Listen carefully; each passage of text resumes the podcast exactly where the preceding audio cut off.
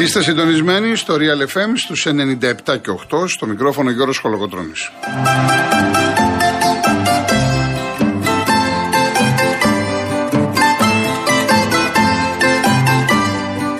Τηλέφωνο επικοινωνίας 211-200-8200. Επαναλαμβάνω. 211-200-8200. Η κυρία Ιωάννα Φιλιππίνε είναι στο τηλεφωνικό κέντρο σήμερα και στη ρύθμιση στο ήχο ο κύριος Λάσκαρης Αγοραστός.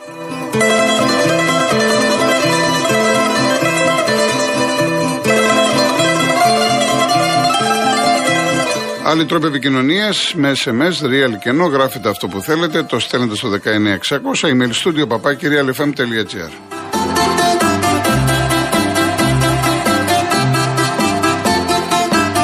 Κυρίες Δεσποινίδες και κύριοι, καλό σας μεσημέρι, καλή εβδομάδα. Ελπίζω όσοι φύγατε το τριήμερο να περάσετε καλά, να γεμίσετε τις μπαταρίες σας. Δόξα τω Θεώ, ήσασταν πάρα πολύ. Κάποιοι βέβαια δεν έχετε γυρίσει, είστε τώρα στον δρόμο της επιστροφής. Με το καλό να γυρίσετε στα σπίτια σας. Καλοκαιρία, βλέπουμε και τις επόμενες ημέρες. Καλό αυτό που έχει εξαιρετικές καιρικές συνθήκες και για μπανάκι μια χαρά είναι ακόμα. Ε. Πιστέψτε με. Μια χαρά είναι για μπανάκι. Λοιπόν, εμείς θα ασχοληθούμε με το τι έγινε το Σαββατοκύριακο και έχουμε πάρα πολλά να πούμε. Εσείς μπορείτε να επικοινωνείτε στο 211-200-8200 για να τοποθετηθείτε. Προηγούμενα, βέβαια, θα σας πω τον διαγωνισμό των εβδομαδιαίων που είναι τρία δώρα. Περιλαμβάνει τρία δώρα αυτή την εβδομάδα. Η κλήρωση θα γίνει την Παρασκευή 4 Νοεμβρίου.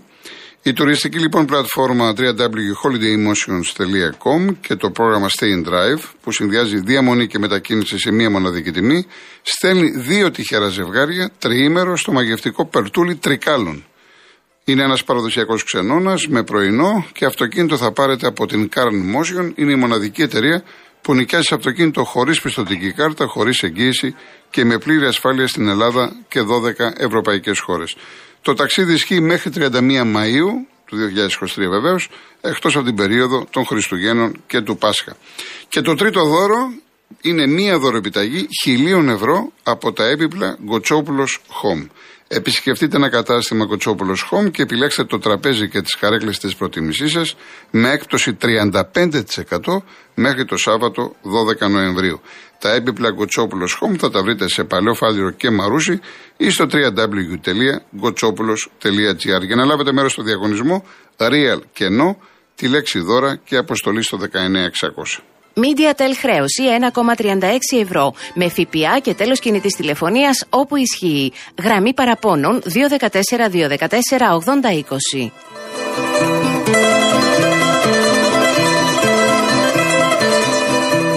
Το τέρμπι βέβαια ήταν ε, χθες στην ε, Φιλαδέλφια, εκπάω, αλλά θα μου επιτρέψετε να ξεκινήσω από τον αγώνα του Σαββάτου.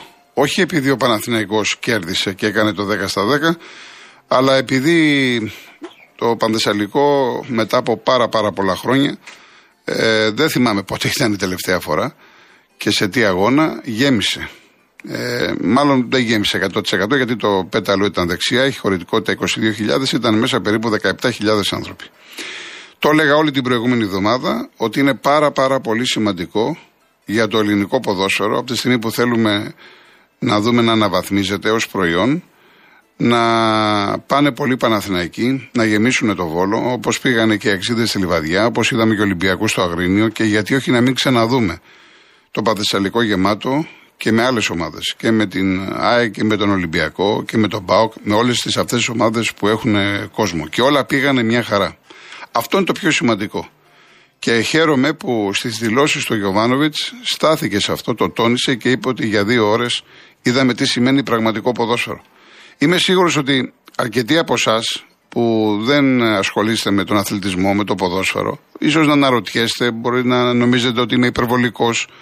Εξάλλου, ο Real FM δεν είναι αμυγός αθλητικό ραδιόφωνο, είναι ενημερωτικό ραδιόφωνο. Ε, πολλοί που ακούτε και πολλές ε, κυρίες ε, δεν ξέρετε τι σημαίνει αθλητισμός με την έννοια ότι δεν ασχολείστε.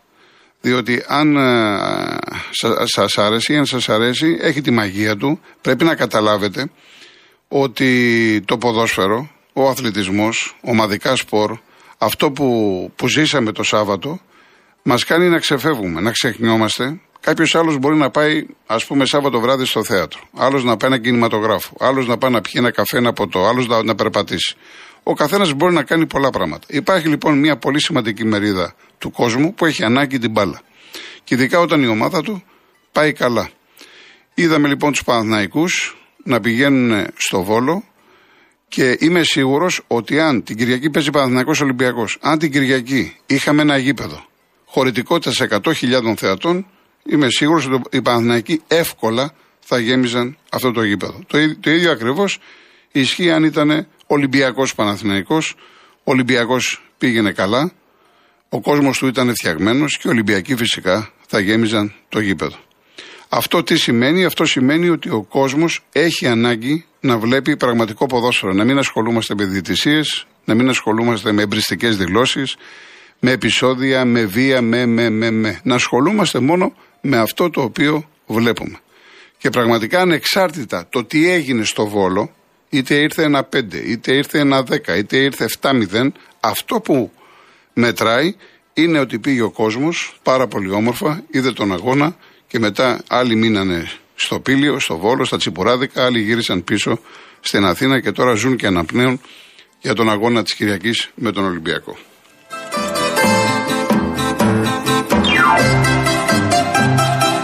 Και είναι σημαντικό διότι ο ποδοσφαιριστής έχει άλλο κίνητρο να παίξει σε γεμάτες εξέδρες.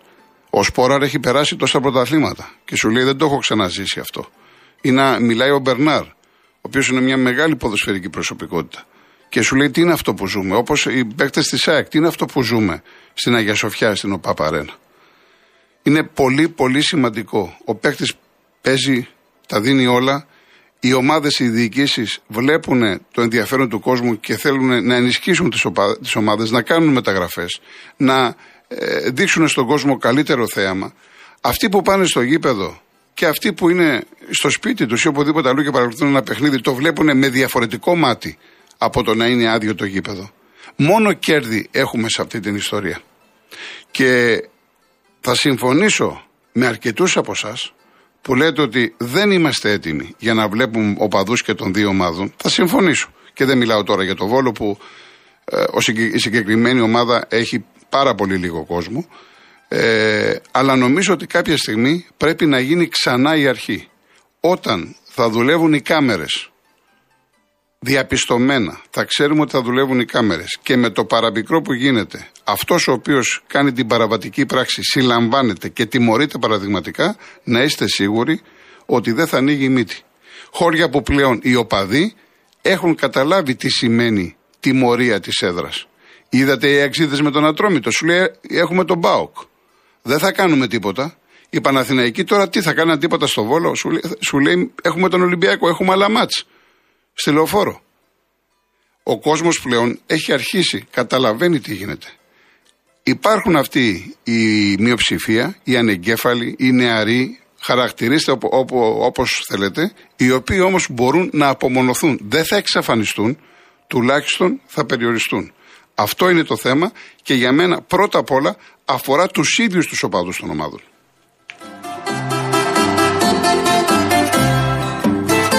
Αγωνιστικά για το συγκεκριμένο παιχνίδι δεν έχουμε να πούμε πολλά, διότι ο Παναθηναϊκός ήταν πάρα πολύ σοβαρός, σπρώχτηκε από τον κόσμο, καθάρισε ουσιαστικά στον, στο πρώτο ημίχρονο με τον Παλάσιος, πέτυχε ένα πάρα πολύ ωραίο γκολ, το πρώτο, και το δεύτερο, εντάξει, από τον Πρινιόλη στο πάρει, σουτάρι, ευνηδιάστηκε ο τερματοφύλακας του Κλέιμαν. Η αλήθεια είναι, επειδή μου στείλατε αρκετοί και μηνύματα, εντάξει, καταλαβαίνουμε τι υπονοείται, ότι ο Βόλος πώς έπαιξε κλπ. κλπ.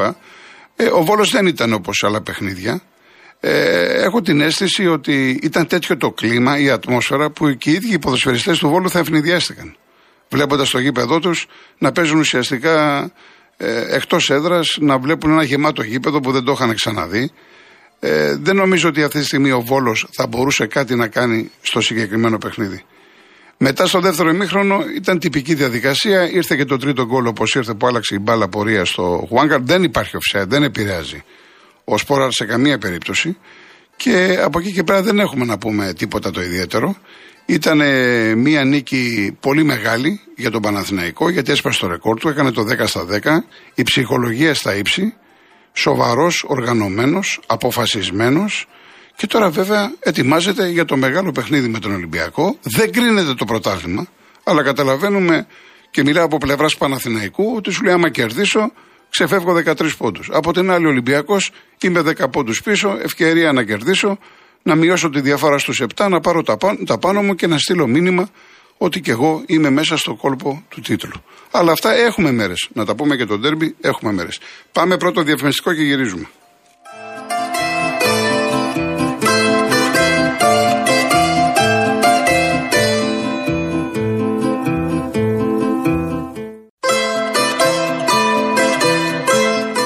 Είναι κυρίες και κύριοι οι μοναδικοί που μπορούν να χτίσουν το μέλλον προς το καλύτερο, ποιοι άλλοι, τα παιδιά μας. Γι' αυτό και οι Κοσμοτέος, στρατηγικός συνεργάτης του WRO Ελλάς, για μία ακόμα φορά στάθηκαν δίπλα σε όλες τις ομάδες που συμμετείχαν στους προγραμματικούς της Παγκόσμιας Ολυμπιάδας Εκπαιδευτικής Ρομποτικής 2022 με θέμα το ρομπότ μου, ο φίλος μου. Οι συμμετοχές ήταν αρκετές και ευχόμαστε σε όλες τις ομάδες χαρητήρια και σε αυτές που προκρίθηκαν να μας εκπροσωπήσουν στον τελικό της Παγκόσμιας Ολυμπιάδας Ρομποτικής 2022. Καλή επιτυχία. Είμαστε και εμείς μαζί σας.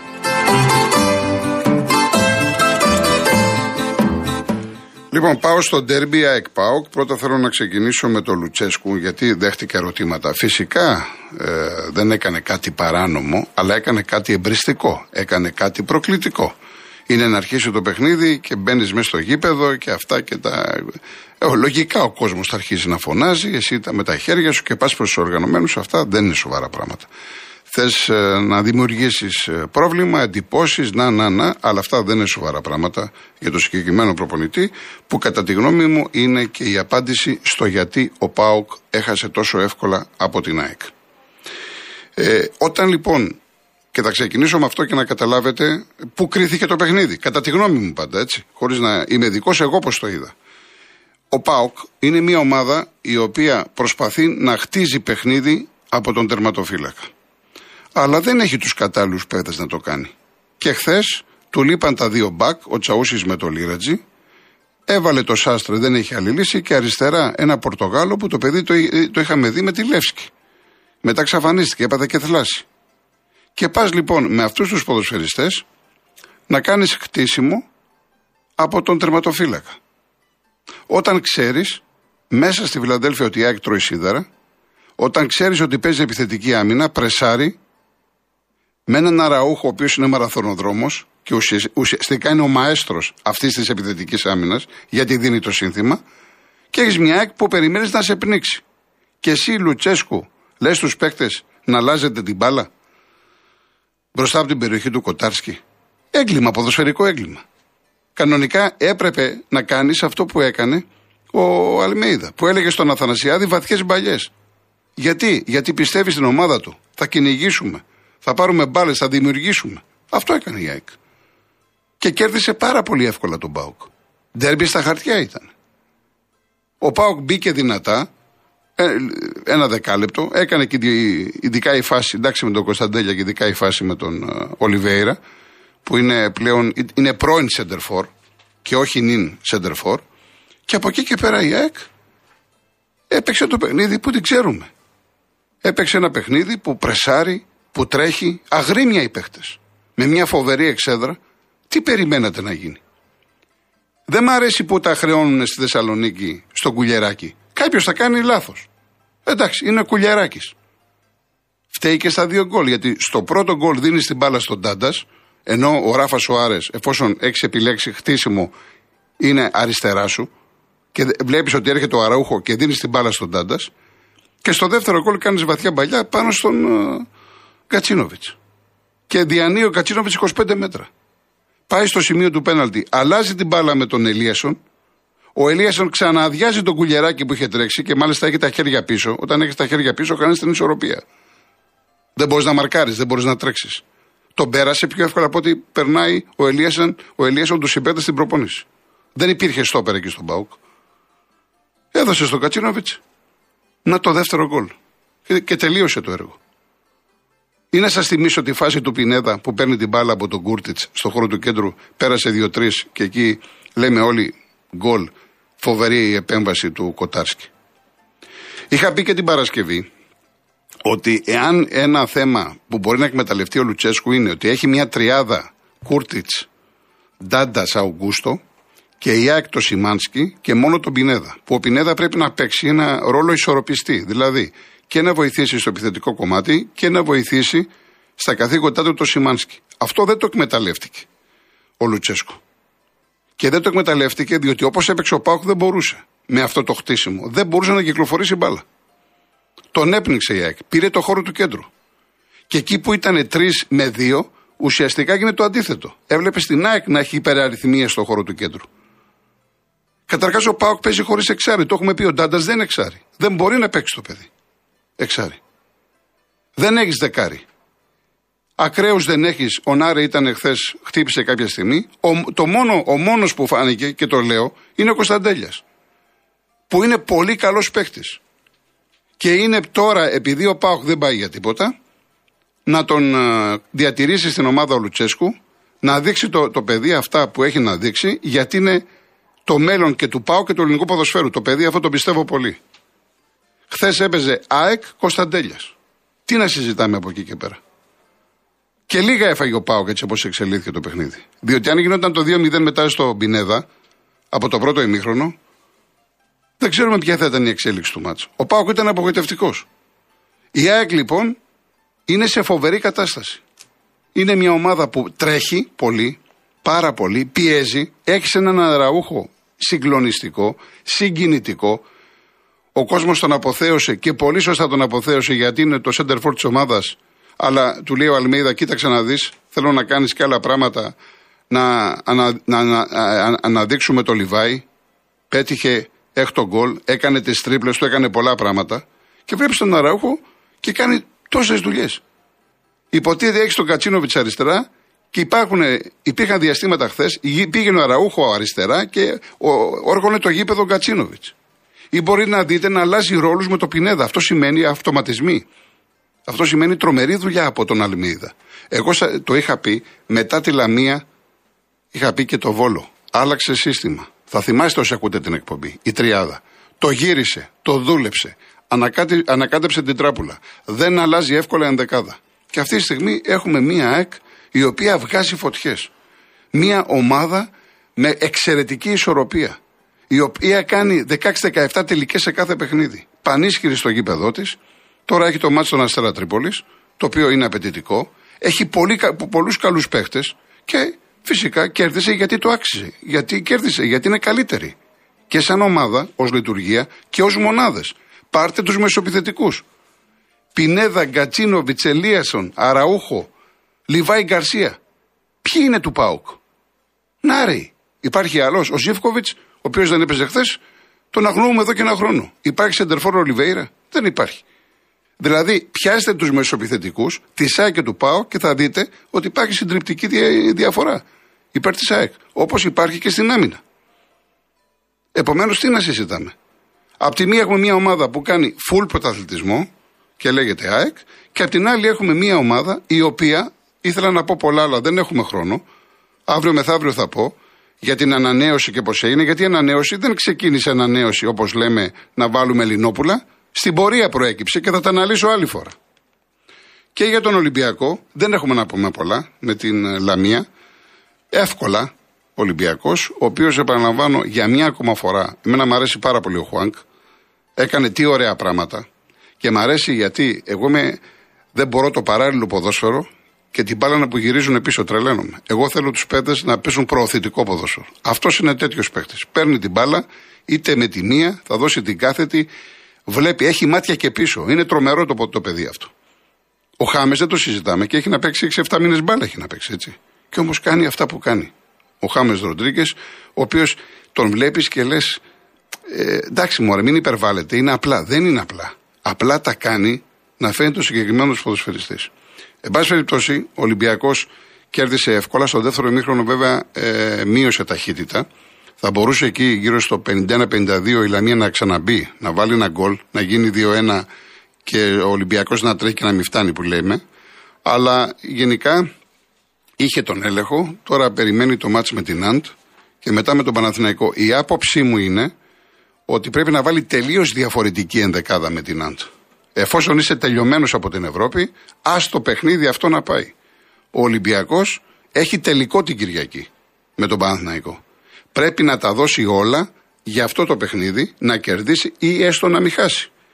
Για να μην, να μην ξεφύγει ο Παναθηναϊκός. Γι' αυτό το λέω. Λοιπόν, πάμε σε διαφημίσεις, ειδήσεις και μετά επιστρέφουμε.